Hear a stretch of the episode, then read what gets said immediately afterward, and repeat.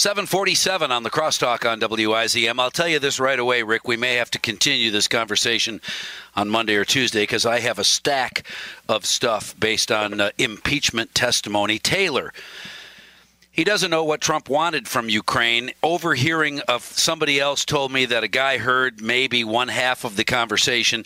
What kind of testimony is that? Why are they even allowing it? This wouldn't stand up in a regular court of law. Well, they're allowing it because it's uh, it's Adam Schiff and Nancy Pelosi's impeachment hearing, and the rules don't apply. It's a they make up the rules, and the rules they have are if you can say something, anything that you think might make the president look bad, then go to it. You're go invited. for it. And uh, Yeah. the Taylor testimony exculp- was exculpatory for the president. I mean, the the bottom line, he said he didn't know anything. He'd have, the only thing he'd tell people is what he'd heard. He spent three days. He spent three separate meetings with the president of Ukraine, and not once did any of it come up. So you see, actually, this is the last time he did because that was September five. But there was no mention of any actions that the U.S. could take. Zelensky didn't ask what actions he needed to take, and four days or six days later, the aid was released with no actions taken. So it is a it, his he's got an honest person would look at Taylor and then look at Kent, and they would say this is exculpatory in every way, and the whole hearing be shut down. Right. And hasn't there been uh, reasonable evidence that, uh, that Ukraine and Burisma is corrupt and should be investigated? Um, star witness number two, Kent, um, recommended in 2015 that Burisma be investigated. He went as his role at the State Department. He actually moved to invalidate a deal, uh, money that was going to be given to Burisma from the State Department because of the self dealing by the oligarch who owns Burisma. So and shut and shut down money that they were going to get from the United States. So you know, star witness number two says Burisma is co- corrupt and needed to be prosecuted. Star witness number one said, "Gee."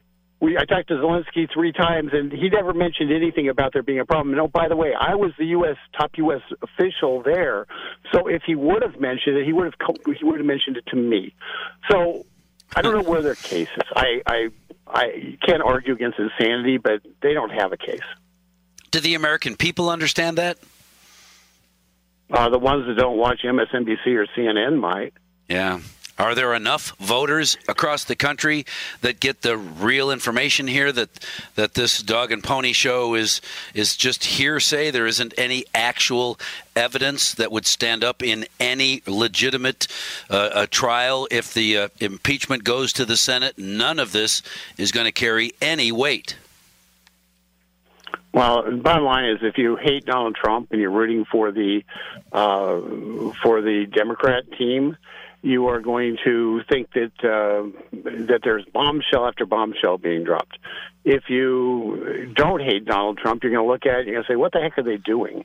Um, I think a vast majority of the people think that, and polls indicate a vast majority of the people think that they're wasting time and they're wasting the public's money by doing this. But you know, Nancy Pelosi has her AOC caucus that she has to appease, and she's going to continue. They've already driven off the cliff, so I don't, you know, I don't see where she can exactly. It's hard when gravity takes over to turn the car around. Well, it's interesting. Uh, let me ask you this: What did you hear about Nancy Pelosi considering pulling the plug on all of this if Democrats don't get some traction real soon? Well, that's certainly what I would say. But she also said that she thought that the Taylor testimony was uh, extremely damaging to the president when he was anything but. So, Yeah, I, you I know, suppose. she's she's ta- okay. She's a politician. She's at Washington D.C. She's speaking. Okay, draw enough, your own conclusion. Enough said. You're right. All right. Uh, different pop uh, co- conversation.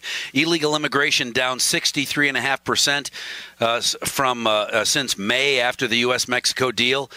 Uh, that seems to me that uh, prove that uh, Trump's immigration policies, as difficult as they have been to implement, seem to be working. In conversation with Mexico, they're helping out as well. Well, I think that's I, I think that's right. I, in terms of the number, I'm going to be absolutely straight up. The, the immigration numbers normally normally reduce during that time period. uh, If you look year to year to year, so it's a when you look at the when people typically try to come across the border, um, the summertime is is when the fewest number of people try to come across because it's desert and it's really hot and you die in the desert. So you, there's not a great deal of incentive to go die in the desert, but the but the numbers have been have been cut dramatically, and those cuts, um, everybody uh, can everybody agrees those cuts are because the uh, the Trump border policy and the the deal he made with Mexico, where they put troops on the border, and um, and that's a and that's a big deal. So.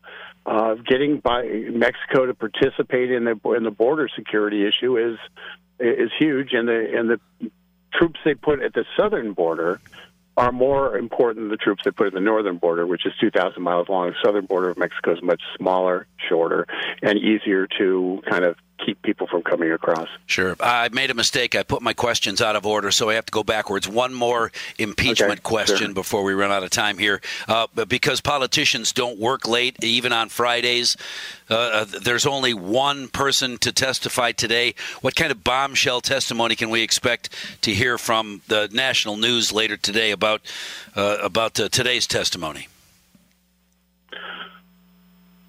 Well, uh, the reports are that the former, the fired um, Ukraine ambassador is going to cry because she was so so abused by um, Orange Man and fired.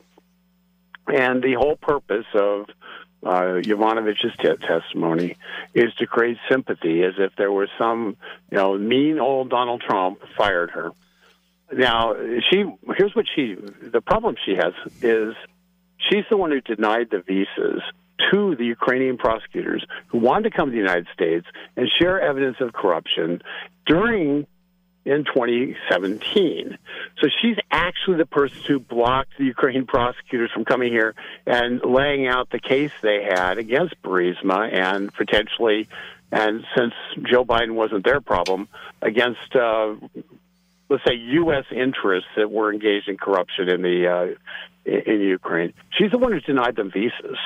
So I don't really, if I were her, I wouldn't want to be testifying. I mean, my goodness, she's she's going to have to explain why she wouldn't allow Ukraine to lay out a criminal charge against U.S. citizens when when that's part of a treaty that we have, and it's in fact a, it was passed and. It was a negotiated by Bill Clinton. She's she, the only I- person to testimony. She's going to cry. They'll break for the weekend. Rick Manning, thank you very much for talking with us this morning. Have a great weekend. Spend some time with your family away from the media, and uh, we'll get back together next week because I'm sure there'll be more blah, blah, blah to look at or talk about.